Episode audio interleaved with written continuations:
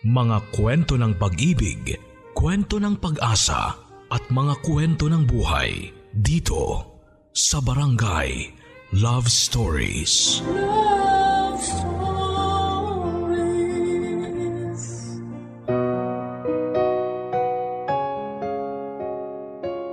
Ikaw ba ay isang placeholder, G F o boyfriend? Yung tipong ginagawa mo ang lahat para sa kanya, kahit na wala namang kayong relasyon talaga. Lahat ng obligasyon ng isang karelasyon ay ginagawa mo kahit na hindi ka naman niya mabigyan ng label. Hawak ka niya ngayon, pero oras na makahanap siya ng better sa'yo, handa ka niyang bitawan at wala kang karapatang magreklamo. Wala kang karapatang magalit dahil alam mo kung ano ang pwesto mo sa buhay niya.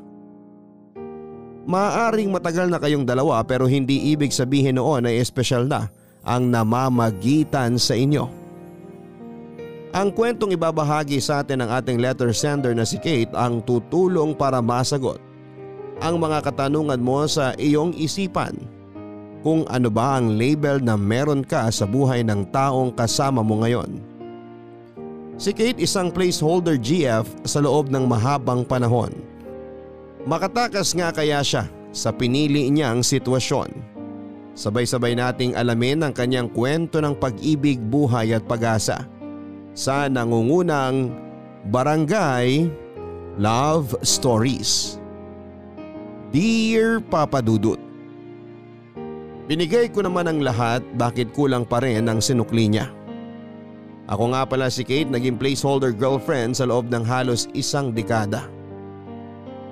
Nagsimula ito nang nakilala ko si Joe, twenty-eight years old.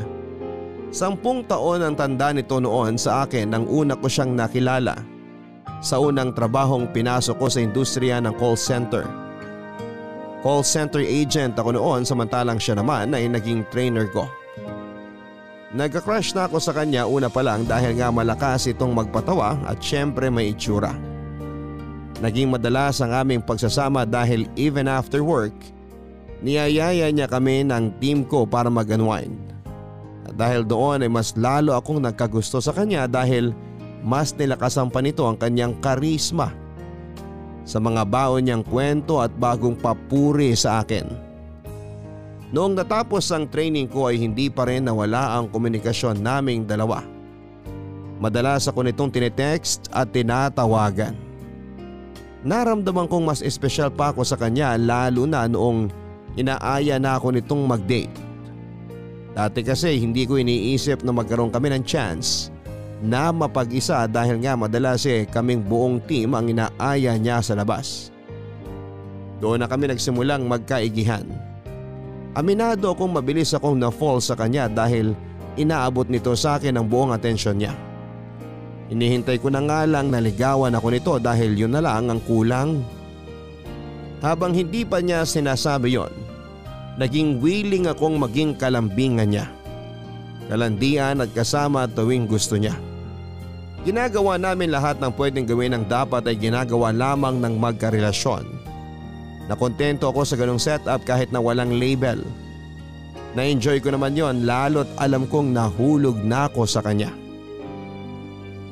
Alam kong hindi ilusyon ang ganap sa aming dalawa noon. Madalas kasi ako nag-i-stay sa apartment niya. Inihintay niya ako madalas matapos sa work para makapunta na kami sa apartment niya. At doon na magpalipas ng oras at minsan ay matulog. Ganon din ako sa kanya. Kapag napapalitan noon ang schedule ko, ako naman itong matyagang naghihintay sa kanya. Hindi naman lingid sa kalaman ng ibang tao na may something sa aming dalawa. Yun nga lang ay hindi ko noon masagot ang mga tanong nila sa akin kung kami na raw ba. Wala naman kasing kaming label noon. Ang alam ko lang ay ginagawa ko ang lahat ng obligasyon ng isang karelasyon sa kanya at tinatanggap niya yon ng buo.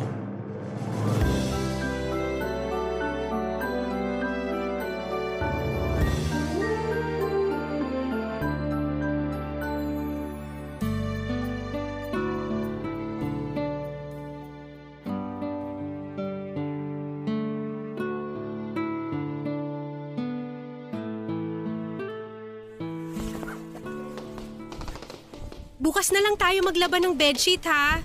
Maghahanap ako ng mga pwedeng laban dito sa apartment mo para isang labahan na lang. Hayaan mo lang dyan. Ipapalaundry ko na lang bukas bago kita ihatid sa inyo.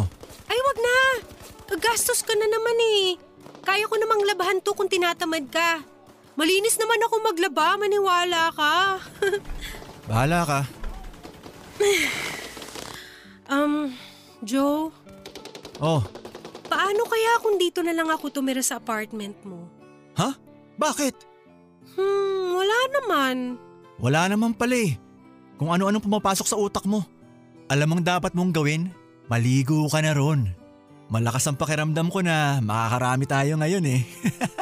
Ayaw mo ba? Ang alin? Ito naman bingi-bingihan. Yung magsama na tayo. Ay, hindi ba joke yun? Mukha ba nakikipaglokohan ako? Ay, bakit ba kasi gusto mo magsama na tayo? Ayaw mo ba? Sagutin mo muna yung tanong ko. Nauna ako magtanong eh. Para may mag-alaga na sa'yo. Kaya mo namang gawin yun kahit hindi ka tumira dito eh. Nabibitin kasi ako sa pag-aalaga sa'yo pag paminsan-minsan lang. Gusto ko sana araw-arawin eh. Sakto naman na sa'kin yung paminsan-minsan para di nakakaumay. Siyempre para di ka rin mapagod. Uy, hindi ako mapapagod alagaan ka ah. Yun nga ang goal ko sa buhay eh. Ang babaw naman ng goal mo. Ayaw mo ba nun? eighteen ka pa lang. Huwag mong gawing goal ang relasyon. Masyado ka pang bata para mag-focus dito. So may relasyon na talaga tayo? Mali ako doon. Hindi ata ako naging malinaw. Ang ibig kong sabihin, huwag ako ang gawin mong goal sa buhay. Magpakasawa ka muna sa pagiging bata. Tapos after nun, pwede na tayong dalawa? Hmm, hindi ko pa alam. Sa totoo lang, di relasyon ang focus ko ngayon eh. Marami pa kasi akong gustong gawin. Malapit na ako mag-thirty kaya gusto ko muna mag-explore. Marami akong mga bagay na gustong gawin at subukan. Maraming bagay o maraming babae? Both. Seryoso ka ba dyan? Alam mong sobrang honest kong tao. Di ako magsisinungaling sa'yo. Totoong gusto ko pang makakilala ng ibang babae. Gusto kong maging sigurado bago ako kumagat sa pain. E paano naman ako? Ano ba ako sa'yo? Ano tayo? Masaya tayo. Masaya lang? Ayaw mo ba ng masaya? Ang hirap kasi na yan ang maging sagot ko sa mga nagtatanong kung ano tayo. Yung masaya lang. Eh ano bang pakialam nila? Ang importante, masaya tayo. Di ba masaya ka naman sa atin? Oo, pero mas magiging masaya sana ako kung alam ko kung ano yung posisyon ko sa buhay mo. Huwag mo na masyadong isipin yon, Kate. Tulad ng sinabi ko sa'yo, bata ka pa. Marami ka pang pwedeng gawin at marami pang pwedeng mangyari. So pwede rin akong mag-explore muna. Mag-explore saan? Sa ibang lalaki. Bakit mo naman naisip na pwede mong gawin yan? Eh kasi ikaw mag-e-explore ka rin sa ibang babae. Ako lang yon. Iba yung i-explore mo. Career, friends, o bagong kainan sa kung saan. Ganong explore lang ang gawin mo. Bakit naman hindi ako pwede mag-explore ng ibang lalaki? Kasi akin ka lang. Teka, pero… Shhh! Akin ka lang. Kate.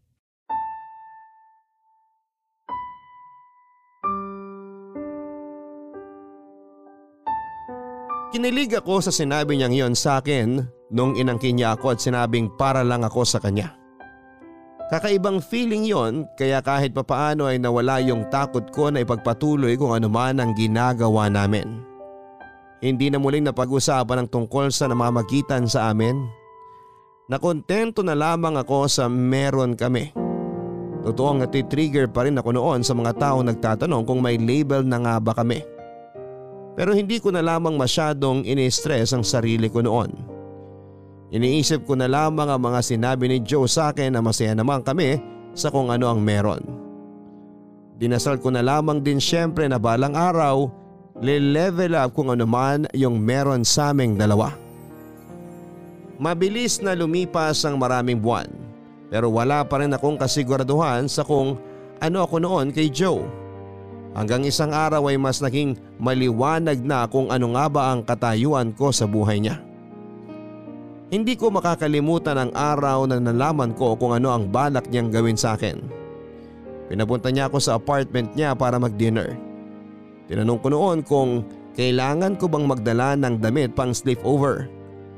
Pero sinabi niya na huwag na raw.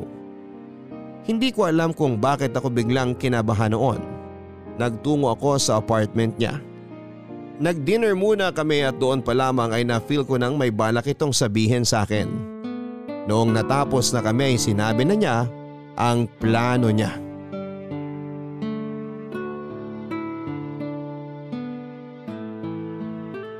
Okay ka naman sa dinner natin? Oo, kahit walang dessert. Pwede na tayong mag-usap? Alam mo nung tinext mo ako kanina tungkol dyan, kinabahan talaga ako. Medyo nawala lang ng konti nung nagdi-dinner na tayo. Ay, importante to at sana ready ka. Ano ba yun? May girlfriend na ako. Ano? Andrea yung name niya. Trainer sa ibang call center. Paano kayo nagkakilala? Tropa siya nakakilala ko. Nagkainuman kami last month tapos ayun, na-feel ko na siya na nga. Tapos kayo na agad? Di ko naman alam na sasagutin niya ako agad eh. Pero nakikita pa tayo. May nangyayari pa sa atin. Joe, mayroon pang ako!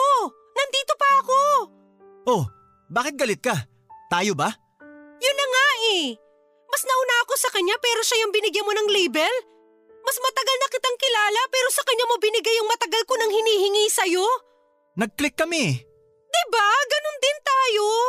Bakit tatagal ba tayo kung hindi tayo nag-click? Iba sa kanya, iba sa'yo. Yung sa kanya sigurado ko eh. At sa akin hindi! Matapos kong gawin lahat ng gawain ng isang girlfriend, ako pa tong isasantabi mo? Alam mo namang walang tayo eh. Pero yung ginagawa natin, gawain ng merong relasyon. Sinabi ko naman sa'yo huwag ka mag-expect, di ba? Tsaka wag mo akong sisihin dito. Pumayag ka naman sa ganitong setup. Kasi inaasahan ko baka magbagong isip mo tungkol sa atin. Kahit naman. Sinabi ko naman sa'yo na wala nga, di ba? Tsaka sabi mo naman na-enjoy mong alagaan at mahalin ako. Kaya hinayaan lang kita. Kasi gusto kong patunayan sa'yo na karapat-dapat ako para sa'yo. Sorry kung mali yung inasahan mo. So ganito na lang? Tapos na? Wala na ako sa buhay mo ngayon? Ay, ayaw naman kitang mawala eh. Eh bakit parang pinapakawalan mo ko? Actually, ayaw sana kitang bitawan. Ang labo mo? Kasing labo ng meron tayo. Gusto mo ba mawala ka na sa buhay ko? Siyempre, ayoko. Gusto ko pa rin to. Okay, good. Kasi may proposal sana ako sa'yo. Eh kung papayag ka, gagawin kitang placeholder girlfriend. Placeholder girlfriend? Oo. Andyan ka lang sa tabi ko. Anumang oras na tawagin kita para ma-feel ko yung pagmamahal mo, dapat available ka. Ano? Teka, makinig ka muna kasi bago ka mag-react ng ganyan. Iba ka talaga. Kung sakaling di mag-work yung relasyon namin ni Andrea, babalikan kita. Gagawin ulit natin yung mga ginagawa natin. At paano kung hindi kayo magkahiwalay? Eh baka nga hanggang ganito na lang tayo. Baka nga hanggang dito na lang tayo. Pero kung ako sa'yo, patusin mo na to. Hindi natin alam, baka nga nabibigla lang ako kay Andrea. Kung willing to wait ka, baka pwede pa tayo sa susunod. Habang hinihintay ko yung time na yon, makakausap pa ba kita? Makakasama? Pwede naman. Pwede pa rin tayo magkita o mag-usap pero limitado na at depende sa progress ng relasyon namin ni Andrea. Hindi ko alam, Joe. Pumayag ka na. Maniwala ka. Para rin naman sa'yo to. Hindi ko alam pero napapayag ako noon ni Joe sa gusto niyang mangyari. Naging placeholder G F ako sa kanya. Ayoko siyang mawala noon, Papa Dudut, kaya kahit nakakababa ng dangal ang gustong mangyari ni Joe. Pinilit ko na lang na gustuhin kung yon ang paraan para magkaroon pa rin ako ng komunikasyon sa kanya. Kung yun naman kasi ang paraan para hindi mabitin ang chance ako sa kanya ay gagawin ko. Naging bihira naman ang pag-uusap at pagkikita namin. Singit lang ako noon sa oras niya at kapag nakikita kami ay madalas ay dahil may away silang dalawa ni Andrea. Naging ganon ang sitwasyon ko sa buhay ni Joe na nakasanayan ko na. Nalaman ko rin na naging placeholder B F itong si Joe sa unang nitong G F. Doon daw niya unang nalaman kung ano ang ibig sabihin nun. Mas matanda ng fifteen years ang babae sa kanya. At matagal din daw siyang naging placeholder B F para doon sa babae.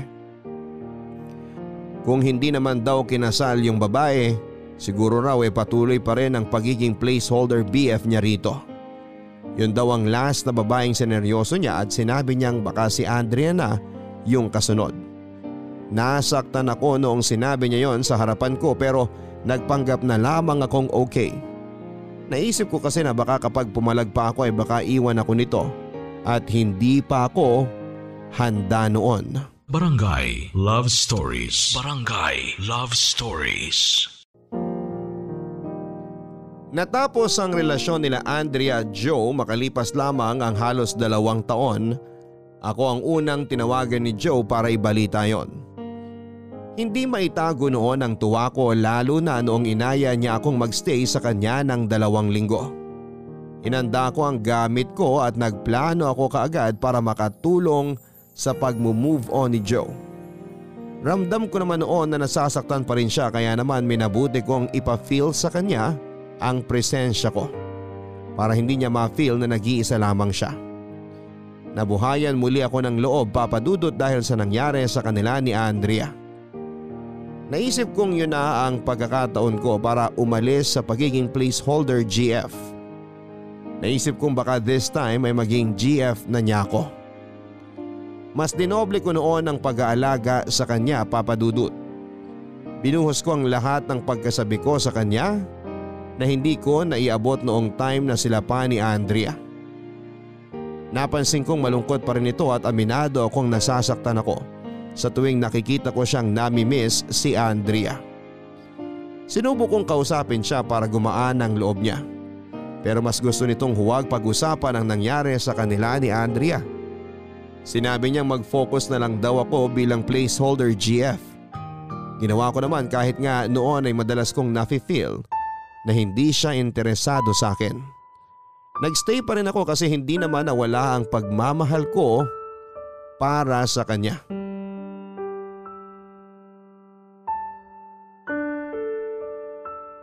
Joe? Mm. Ano? Nagluto ako ng kaldereta. Halika, kumain ka muna. Ayoko. Sige na, please. Ilang araw nang puro isaw at alak ang laman ng tiyan mo. Ano bang pakialam mo? Nag-worry lang naman ako. Sige na, bumangon ka lang saglit. Tapos matulog ka ulit kapag nakapagpahinga ka na after mong kumain. Ang kulit mo! Naganda rin ako ng kape doon, pang pababa ng hangover. Ano ba? Please, kahit konti lang po kainin niyo. Ang kulit-kulit mo! Di ba sinabi kong ayoko? Gusto ko lang namang matikman mo yung kalderetang niluto ko. Eh di ipatikin mo dyan sa mga tambay sa labas. Bakit akong ginugulo mo? Nag-aalala lang naman kasi ako sa'yo. Hindi ko kailangan yan. Ang kailangan ko ngayon, tulog. Wala ka ng ibang ginawa kundi matulog eh. Lagi ka na lang dito sa kwarto. Lalabas ka lang para uminom tapos babalik ka ulit dito. Hindi na nga kita nakakausap. Alam mo, ang demanding mo, no? Namiss lang kasi kitang kausap. Maraming tambay dyan sa labas. Sa kanila ka makipag-usap. Joe naman, nahihirapan na ako sa ganitong sitwasyon eh. Hayaan mo nga ako, Kate. Kung nahihirapan ka, edi umuwi ka na lang sa bahay nyo.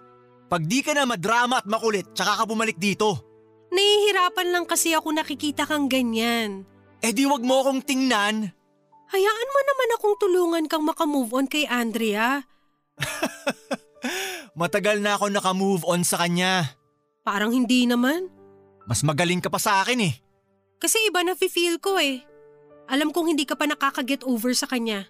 Mukhang ikaw ang di pa nakakaget over sa kanya eh. Panay ang tanong mo tungkol sa kanya. Nakakakurta. Gusto mo kayong dalawa na lang yung magsama eh. Huwag ka namang magalit sa akin, Joe.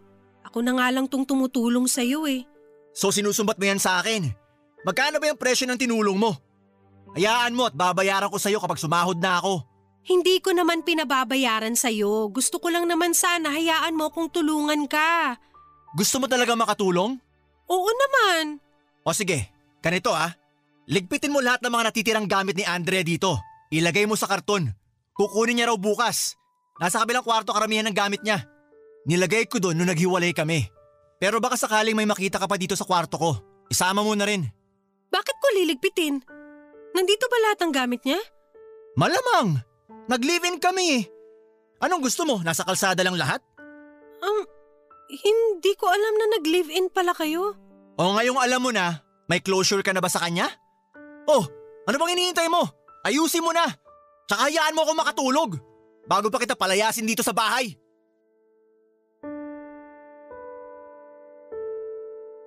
Nasaktan ako noon, Papa Dudut, nang malamang kong binahay niya si Andrea.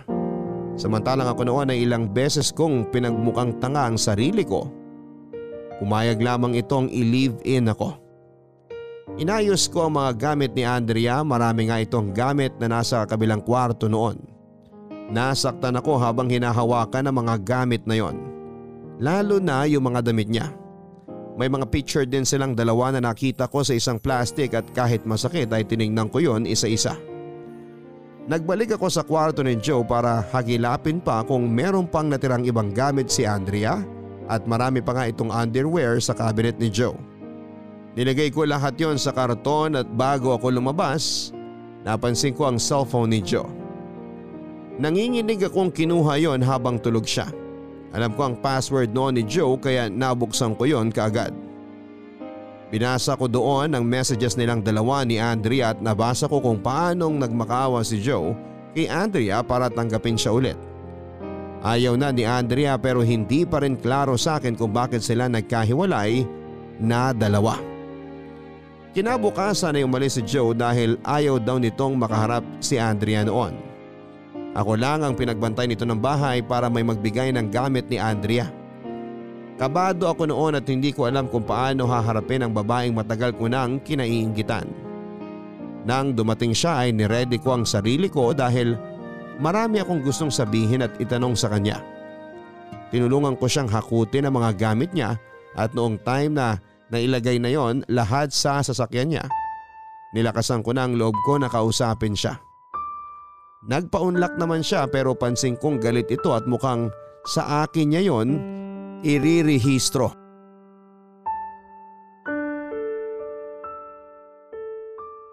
Andrea, bakit? Pwede ka bang makausap bago ka umalis? Matagal ba yan? Kasi baka mamaya maabutan pa ako rito ni Joe eh. Mamayang gabi pabalik ni Joe. Nag-text na siya sa akin kanina habang naghahakot ka ng gamit. Pakidalian lang sana ha, may mga gagawin pa kasi ko. Bakit ba kayo naghiwalay ni Joe? Chismosa ka ha? Gawain ba talaga yan ng mga kasambahay?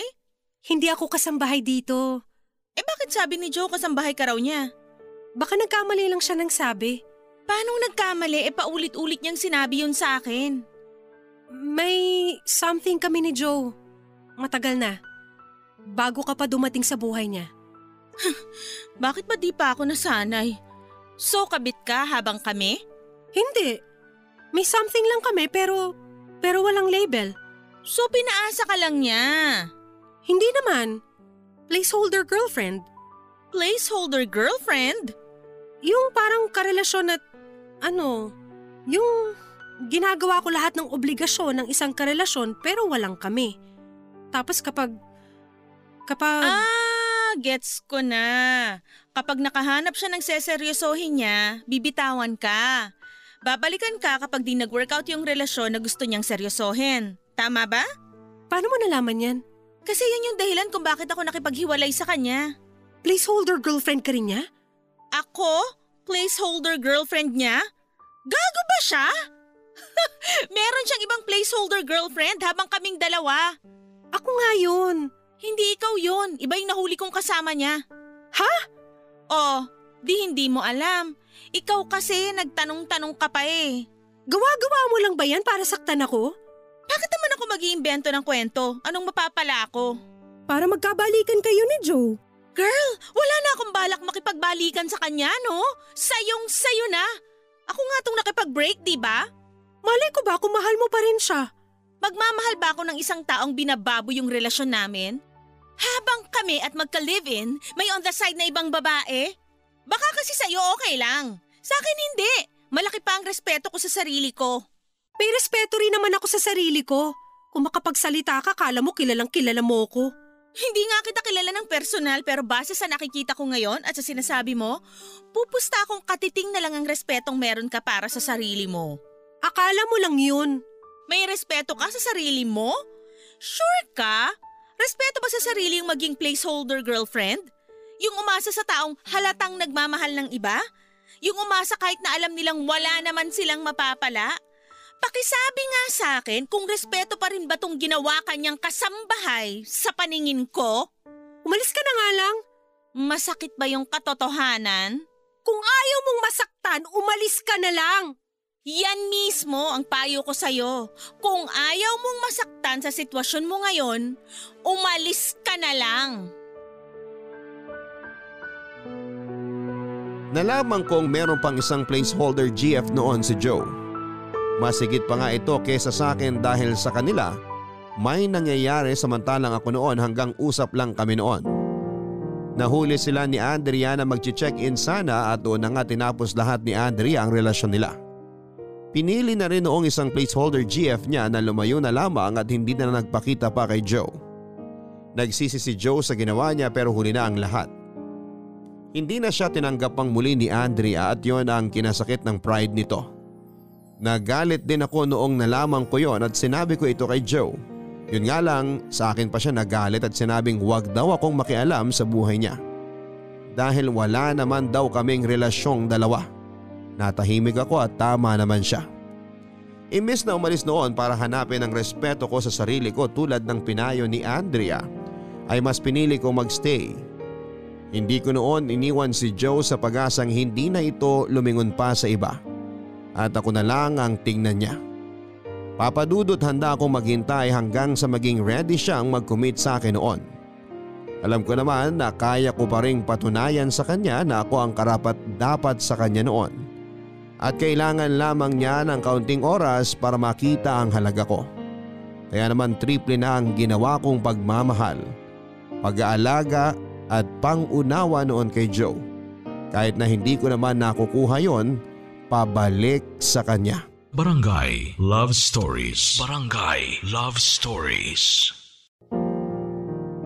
Nakapiling ko ng halos two years si Joe dahil hindi muna ito nakipagrelasyong muli after nilang natapos ni Andrea. Masyado itong nasaktan sa nangyari sa kanila ni Andrea kaya hindi pa raw ito ready na mag-commit. Natuwa ko noon dahil sa akin muli ang atensyon nito. Nag-respond naman siya ng maayos sa mga pinapakita ko sa kanyang atensyon at pagmamahal. At aminado akong dahil doon ay umasa na naman akong muli na magiging kami na noon. Mas madalas na rin ako magstay sa bahay niya at pinalagay niya ang ibang damit ko sa kabilang kwarto. Nangingiti na lamang ako noon dahil nga unti-unti ay mukhang magli-live-in na kami. Pero naudlot na naman. Naudlot na naman yon dahil sa pinsan kong si Lala. Kaedad ko rin. Nakita kasi niya kasi ang pictures naming dalawa sa Facebook at nagandahan siya. Inad niya ito at doon sila nag-usap. Hindi nito sinabi kay Lala ang tungkol sa amin. Ang sinabi nito ay dati niya akong trainee sa call center. Nasaktan na naman ako at nakaramdam ng insecurity. Hindi ko lang yon pinahalata sa kanya dahil kapag na bad mood ako, bigla itong iiwas sa akin at napakasakit, Papa Dudut, na kailangan pa niyang maghanap ng iba. Gayong ako naman itong nasa harapan niya. Mas lalo pa nga ako nasaktan lalo noong nalaman kong nagkakamabutihan na pala silang dalawa.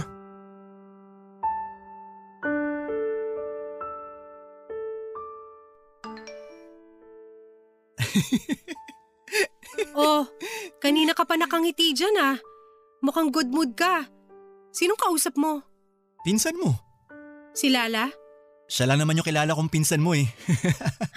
Good mood ka nga. Ang sarap kasi kausap ng pinsan mo.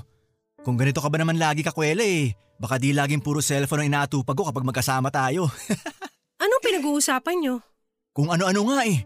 Maglalandian, tapos magbibiruan, tapos mamaya maglalambingan. Alam ba niya yung tungkol sa atin? Anong sa atin? Na may namamagitan sa atin. Na nakatira ako rito sa bahay mo. Uy, di tayo nagli-live-in ha? Mas madalas ka lang matulog dito kasi gusto mo. Pero ikaklaro ko lang ha, di tayo nagsasama. Baka mamaya makwento mo pa sa kanya eh. Hindi naman siya nagtatanong. Sa akin nagtanong siya. Anong sinabi mo? Bukod dun sa sinabi kong dati kitang trainee? Oo. Sinabi ko nirent nyo ng ex mo yung kabilang kwarto rito sa apartment ko. Bakit mo naman sinabi yun? Eh kasi nung nag-video call kami para ipakita sa kanya yung apartment, nakita niyo yung isang blouse mo na nakasabit dun sa kabilang kwarto. Eh, yun agad naisip kong dahilan eh. Naniwala naman siya. Hindi man lang siya nagduda? Magaling ako magsinungaling. Napaikot ko yung sitwasyon. Kaya ako magtatanong siya sa'yo ah. Alam mo na kung anong isasagot ah. Grabe ka. Eh anong gusto mong sabihin ko sa kanya? Na may something tayo? Eh di iniwasan na ako nun. Eh ano naman kung iwasan ka niya? Sa tingin ko yun naman yung tama. Interesado na kasi ako sa kanya. Di ba halata? Siya na madalas yung kausap ko at gusto ko na nga siyang pormahan. Pinsan ko yun, Joe. Baka naman pwedeng iba na lang. Di naman niya alam ang sitwasyon natin eh. Pero pinsan ko nga siya. Konting delikadesa naman. Delikadesa? Eh ikaw nga tong pinipilit ang sarili mo sa akin eh. Kala mo ba di ko nahalata dati na halos ilagay mo na lahat ng damit at gamit mo rito? Di lang ako umimik nun kasi wala pa naman akong ibang dinidate. Pero ngayon iba na. May Lala na kaya please, alam mo na kung anong gagawin. Hindi ko alam ang gagawin. Maang-maangan ka pa. Para namang tanga to. Alam mo kung ano ka sa buhay ko. At alam mo kung magiging ano ka sa buhay ko kapag may nakilala akong babae na gusto ko maging girlfriend, di ba? Ganun-ganun na lang ba yun? Sa tingin ko naman may point ako. Di ka ba nahiya na pinsan ko naman yung gusto mong targetin? Hindi ko siya balak gawing katulad mo na placeholder girlfriend lang. Gusto ko siyang seryosohin. Pangseryosohan ng pinsan mo. Di mo ba nakikita? At ako hindi. Ikaw nagsabi niyan. Pero yun ang gusto mong palabasin eh. Oh, bakit nagagalit ka? Kasi nakakabastos ka na eh. Para sabihin ko sa'yo, ikaw mismo ang bumabastos sa sarili mo. Ikaw to pumayag sa ganitong sitwasyon eh. Kung ayaw mo naman ng una pa lang, di naman kita pipilitin. Di ko ugali yun. Kasi mahal kita kaya ako pumayag. Eh wala na akong magagawa dyan. So tapos na tayo dahil meron ka ng balak ligawan? Pwede pa rin namang ipostong sa atin. Kaya nung nangyari kay Andrea. Pipila na naman ako hanggang sa matapos kayo ni Lala? Oo, pero wag mo namang ipagdasal na matapos kami agad ng pinsan mo. Grabe! Kate, iuwi mo na lahat ng gamit mo ha. Para kapag dinalo ko rito si Lala, dapat wala na siyang makitang gamit mo. May panty ka pa ata sa ilalim ng kama. Check mo nga. Nabastos ako sa ginawa ni Joe, Papa Dudut. Talagang pinsang ko pa ang pinatos niya. Naging silang dalawa ni Lala at hindi na muling nagparamdam sa akin si Joe. Ako itong sitanga noon, panay lang ang hintay kung kailan ako kakausapin muli ni Joe. Wala akong ibang ginawa noon kundi ang umiyak lalo't hindi siya nagre-reply sa mga messages ko kahit sa ang social media account niya. Nagalit pa nga ito minsan nang sinubukan ko siyang tawagan kasi magkasama pa raw sila noon ni Lala. Sinubukan ko mag-focus sa work ko at ibang gawain sa bahay para hindi ko na siya maalala pa. Pero parang nananadya ang pagkakataon. Tinawagan ako ni Joe para pumunta sa apartment niya. Ako naman itong marupok, pumunta ako kaagad noon. May nangyari sa amin at hindi ako pumalag. Nalaman kong bihira pala silang magkita ni Lala dahil madalas out of town ang work ng pinsang ko. Nalaman ko rin na nagle-live-in na sila na nakapagpadurog sa akin. Pero bihira naman daw umuwi noon si Lala. Nag-level up ang pagiging placeholder G F ko kay Joe, Papa Dudut. Noong kay Andrea kasi walang nangyayari sa aming dalawa, pero noong si Lala na ang G F nito, madalas na nagsisiping kami kapag wala ang pinsan ko. Naging instant kabet ako kung tutuusin, at dahil doon ay parang mas nanabik ako kay Joe. Mas nabaliw pa nga ata ako sa kanya dahil noong hindi ko na makayanan pa ang sitwasyon. At dahil gusto ko na ring masolo si Joe ay nagsumbong na ako kay Lala. Dahil doon ay nakipaghiwalay si Lala at nalaman yun ni Joe. Sinugod ako ni Joe sa smoking area ng trabaho namin. Wala itong hiyang sinigawan ako at pinagmumura. Naintindihan ko naman siya dahil kahit ako ay nabigla sa ginawa ko sa kanila ni Lala. Sino ka? Anong karapatan mo para sirain ang relasyon namin ni Lala? Sorry, Joe. Masyado lang ako nagpadala sa nararamdaman ko. Sorry? Sa tingin mo magagamot ng sorry yung ginawa mo sa amin ni Lala? Kakausapin ko siya. Aayusin ko to. Huwag kang mag-alala. Makikinig yun sa akin. Huwag na. Wala na akong tiwala sa'yo. Baka palalain mo lang lalo yung sitwasyon. Hindi yan. Maniniwala yun sa akin. Sasabihin ko prank lang na sinabi ko sa kanya. Sasabihin prank ko… Prank lang? Alam mo bang kinausap niya ako at pinaamin sa lahat? Umamin ako! Sa tingin mo maniniwala pa siya kung sasabihin mong prank lang ang lahat? Utak basahan ka ba? Huwag ka naman sana magsalita sa akin ng ganyan. Masisisi mo ba ako? At sinong dapat sisihin, ha? Ikaw na naman itong pakialamera eh. Alam mong masaya ako kay Lala. Alam mong mahal ko siya. Buti pa siya, mahal mo. Samantalang ako. Ako na matagal na sa buhay mo, pero hindi mo maibigay sa akin yung label na binigay mo kina Andrea at Lala. Baliw ka kasi, kaya bakit ko ibibigay sa'yo? Kasi binigay ko sa'yo lahat. Ginawa ko lahat ng pwedeng paraan para mapakita sa'yo na deserve kong matawag na girlfriend mo at hindi lang isang placeholder. Tama yung desisyon kong huwag ibigay sa'yo yung label na hinahanap mo eh. Kasi kung ibinigay ko, baka mas malalang kabaliwan pang gawin mo. Buti na lang talaga. Subukan mo kasi! Subukan? Nakita ko ang kabaliwan mo at ayoko masubukan yan kapag binigyan kita ng label. Ginagamit mo lang na rason yan para hindi ako bigyan ng label. Yun ang totoong rason kung bakit di kita kaya maging girlfriend. Joe, please! Ngayong wala na kayo ni Lala, baka pwede magsimula tayo ulit. Magsimula? Baliw ka na talaga, no? Sa tingin mo gusto pa kitang makita? After mong sirain yung relasyon namin ni Lala? Ayusin natin to. Baka naman kasi may dahilan kaya kayo natapos na dalawa. Baka talagang tayo yung para sa isa't isa. Natapos kaming dalawa dahil sa'yo. Dahil pakialamera kang baliw ka. Willing naman akong bumalik sa pagiging placeholder girlfriend mo eh. Ha? Seryoso ka? Oo! At sa tingin mo ba, gusto ko bang isali ka sa buhay ko ngayon? Pwede naman. Ilusyonada, wala na akong tiwala sa'yo. Paano ko makakasiguro na sa next relationship ko, eh di ka nasasaltikin? Hindi na. Mali ko talaga yung ginawa ko na sinabi ko kay Lala yung tungkol sa atin. Nadala lang talaga ako kasi. Kasi sobrang nagustuhan ko yung pakiramdam na akin ka lang. Kahit may Lala na. Hindi ako sa'yo. At hindi ako magiging sa'yo. Please, huwag kang magsalita ng tapos. Tinatapos ko na ngayon yung namamagitan sa atin. Ayoko na sa'yo.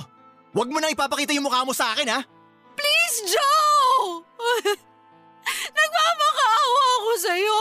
Please, wag mo ako iiwan. Hindi ko kaya. Magpapakamatay ako. Eh di magpakamatay ka. Baka mas matahimik pa ang buhay ko kapag wala ka na. Joe, kahit wala ng label, kahit bumalik tayo sa dati, wag ka nang mawala, please, please. Hindi ko pa kaya. Wag mo naman ako biglain ng ganito. Eh di sana nag-isip ka muna bago mo sinira yung relasyon namin ni Lala. Joe! Joe!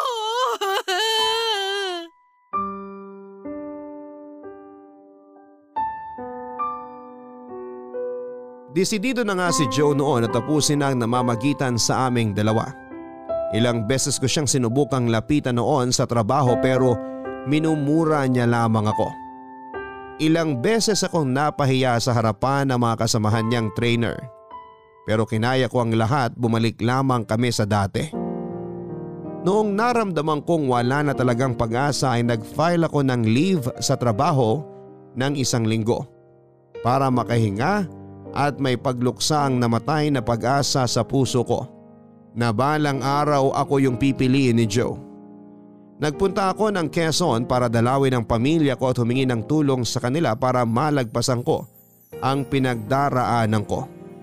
Nakatulong naman sila kahit papaano at nang bumalik na nga ako, pakiramdam ko ay handa na ako para mabuhay nang wala si Joe. Hanggang sa makatanggap ako ng isang text kay Joe. Nalaman kong natanggal ito sa trabaho niya. Naawa ako sa kanya kaya naman pinuntahan ko siya sa apartment niya. Napakagulo noon ang tinitirhan niya at puro bote ng alak at ubos ng yosi. Niyakap ko ito at sinabing makakayanan niya ang pagsubok na yon. Niyakap niya ako pabalik at saka nakiusap na huwag ko raw siyang iwanan noon dahil baka patayin niya lamang ang sarili niya. Sinunod ko siya at sa huli ay naging marupok ako at muling bumalik sa buhay ni Joe. Barangay Love Stories. Barangay Love Stories. Inalagaan at inalalayan ko si Joe habang hindi pa ito nakakatayong muli sa pagkakalugmok niya. Hindi mo na ito naghanap ng trabaho sa takot na ma-reject siya. Kaya naman habang wala pa siyang work, ako muna ang nag-supply sa kanya ng mga kailangan niya. Nung una puro kailangan lang ang ibinibigay ko sa kanya. Hanggang sa nasanay na siya.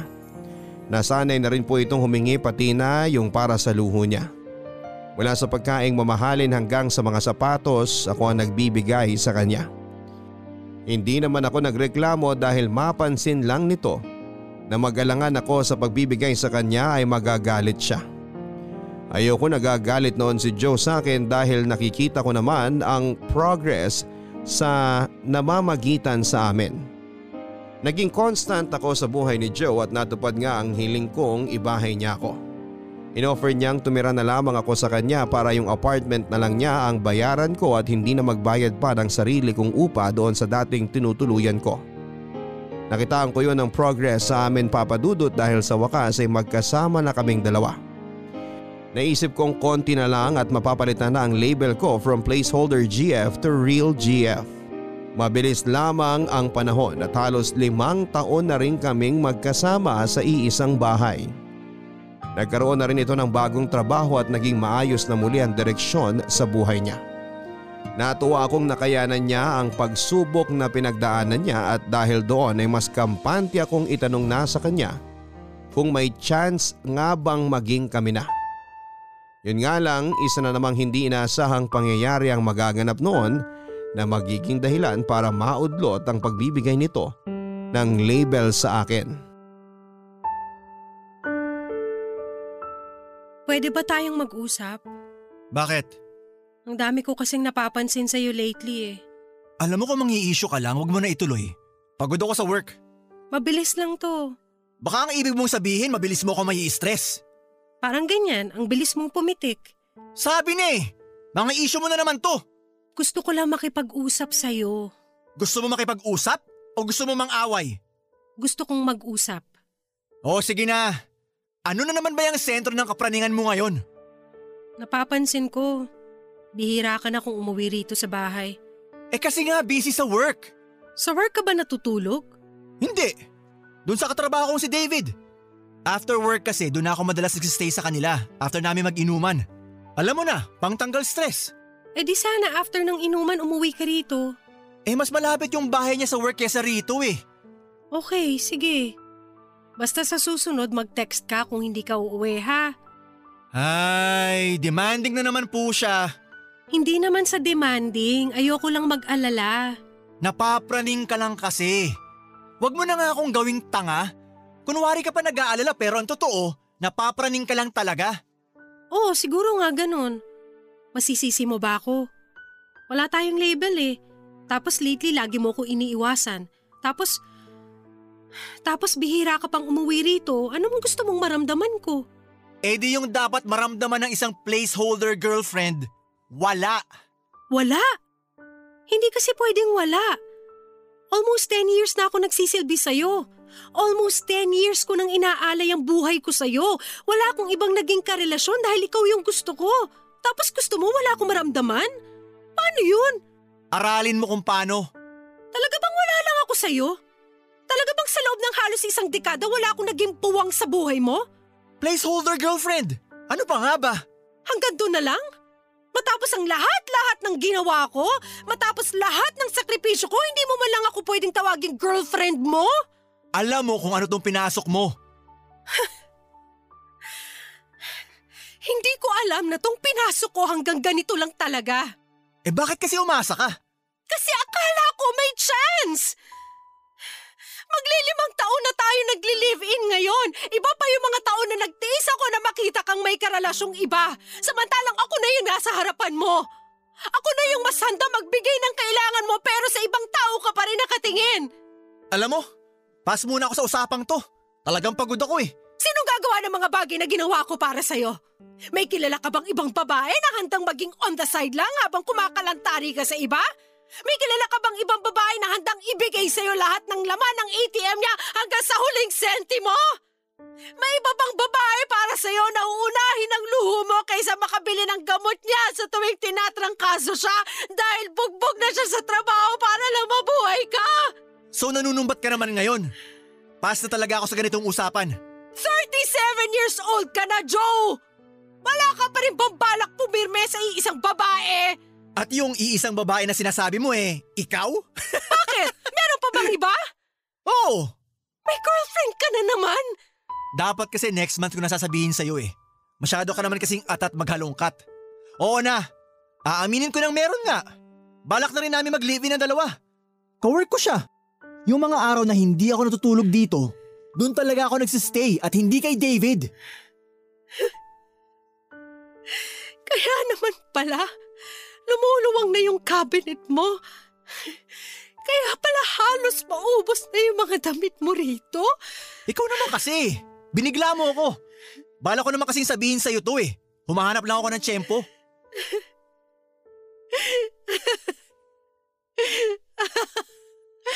Ang tanga ko!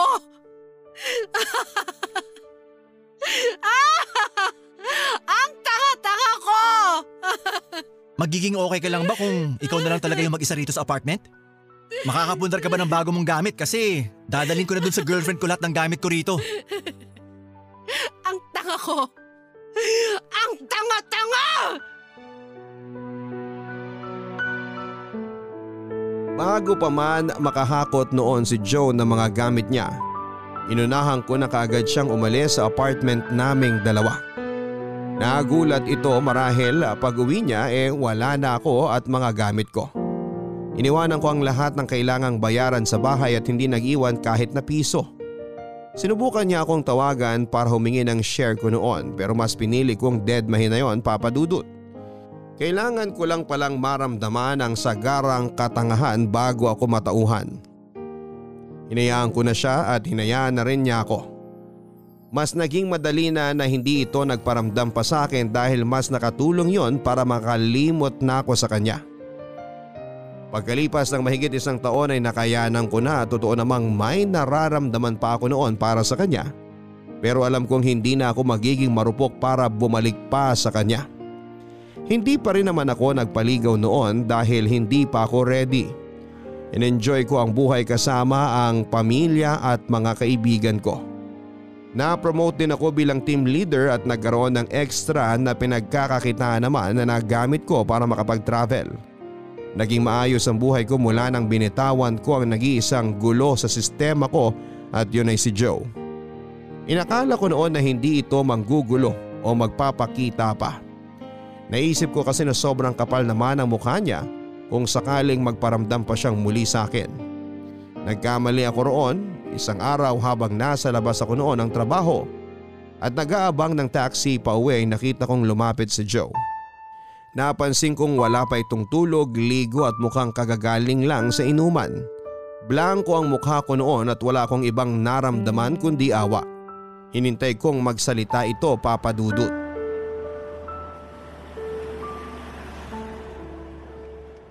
Kumusta ka na? Okay naman. Ikaw, mukhang hindi ka okay ah. Napansin mo pala. Eye bags, maduming pantalon, magulong buhok at maputlang balat. Sinong hindi mapapansing hindi ka okay? Huwag mo nang ipagdiinan. Hayaan mo na ako. Ang importante sa akin, nalaman kong okay ka. Thank you. Pwede ka bang makausap? Ano pa bang ginagawa natin ngayon? Baka pwedeng mag-usap tayo sa bahay ko. Ano? Hindi ako pwede. Kailangan ko nang umuwi, may early flight ako bukas. Wow! Nakakapagbiyahe ka na pala ulit. Good for you. Oo, good for me talaga. Kasi kung binabad ko yung sarili ko sa'yo noon, wala akong ibang mapupuntahan kundi kusina at kwarto mo lang. Pero masaya ka naman noon, di ba? Oo, kasi akala ko tama yung ginagawa ko. Masaya ka kasi tama yung nararamdaman mo para sa akin noon. Mahal mo talaga ako at walang mali sa pagmamahal. Tama ka naman, walang mali sa pagmamahal. May mali nga lang sa taong minahal. Aray naman. May iba ka pa bang sasabihin? Sa bahay ko na sana gustong ituloy lahat eh. O eh bakit dun? Paano kapag nandun ang kalivin mo? Wala na kami, since last month pa. Ah! Kaya naman pala. Anong kaya naman pala? Kaya pala ganyan ang itsura mo at kaya pala nilalapitan mo ulit ako ngayon. Kailangan mo ba ulit ng placeholder girlfriend? Kate, hindi. Kailangan ko na ng G F. At ako na ba yung napili mo maging girlfriend mo? Wow! Natauhan na ako. Nung time na niloko ako nung last girlfriend ko, narealize ko kung sino yung totoong nagmamahal sa akin. At ikaw yun. Ay, niloko ka? Anong pakiramdam na bumalik sa'yo ang karma? Please, Kate. Alam ko may pagkakamali ako sa'yo. Pagkakamali? Bakit tunog isa lang? Marami kang pagkakamali sa akin. At nandito ako ngayon para itama lahat yun. Sinong nagsabi sa'yo na gusto ko pang itama mo yun? Kailangan kong itama para maging maayos na tayo. At sino nagsabi sa'yo na gusto kong maging maayos tayo? Para maging tayo na ulit. Maging tayo ulit? Aba, naging tayo pala nang hindi ko alam? I mean, maging tayo na talaga. Ngayon pa? Bakit? Huli na ba? Bakit ngayon lang? Dahil ba wala ka ng options? Dahil iniisip mo ako na lang yung tanga-tangang lalapit at papayag sa'yo? May pinagsamahan kasi tayo, kaya iniisip ko baka may second chance pa to. Second chance? Nakailang chance ka sa akin dati, Joe?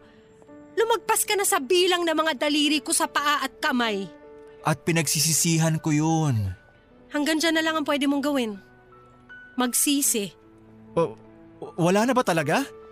Hindi mo na ba ako mahal? Mahal pa rin kita.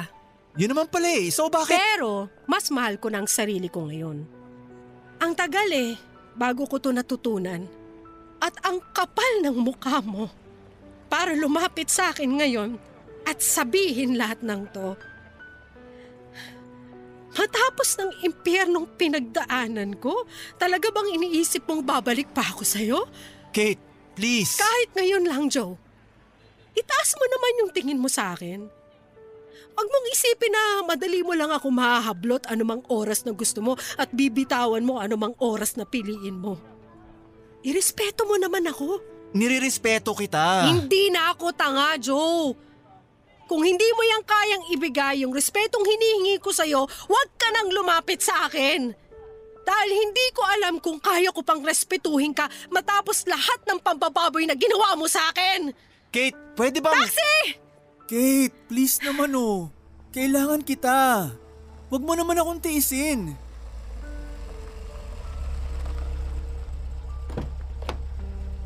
Sana mahanap mo na yung kapayapaan na kailangan mo para sa sarili mo. Sorry, pero hindi ako ang makakapagbigay sa'yo nun.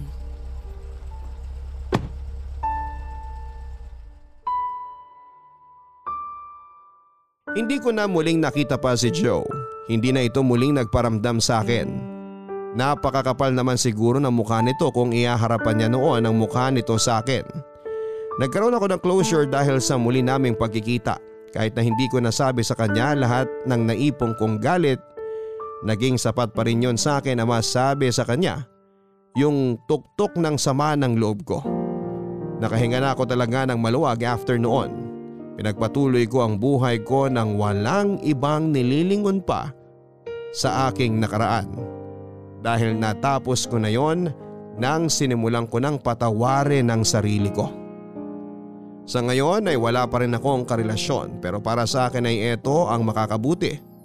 Wala pa akong naiipong pagmamahal na handa kong ibigay sa iba dahil buwabawi ako sa pagkukulang ko noon sa sarili ko.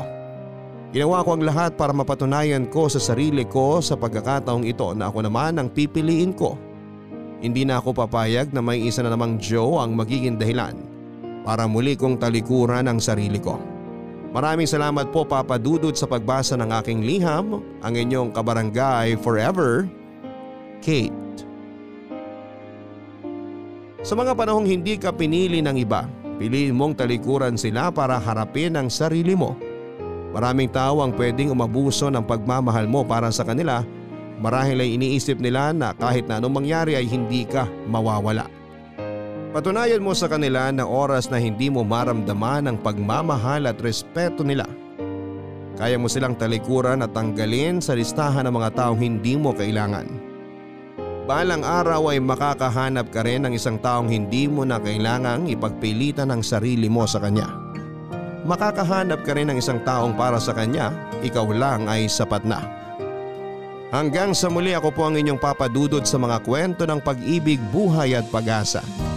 Dito sa Barangay Love Stories, number one. Mga kwento ng pag-ibig, kwento ng pag-asa at mga kwento ng buhay. Dito sa Barangay Love Stories. Love Stories.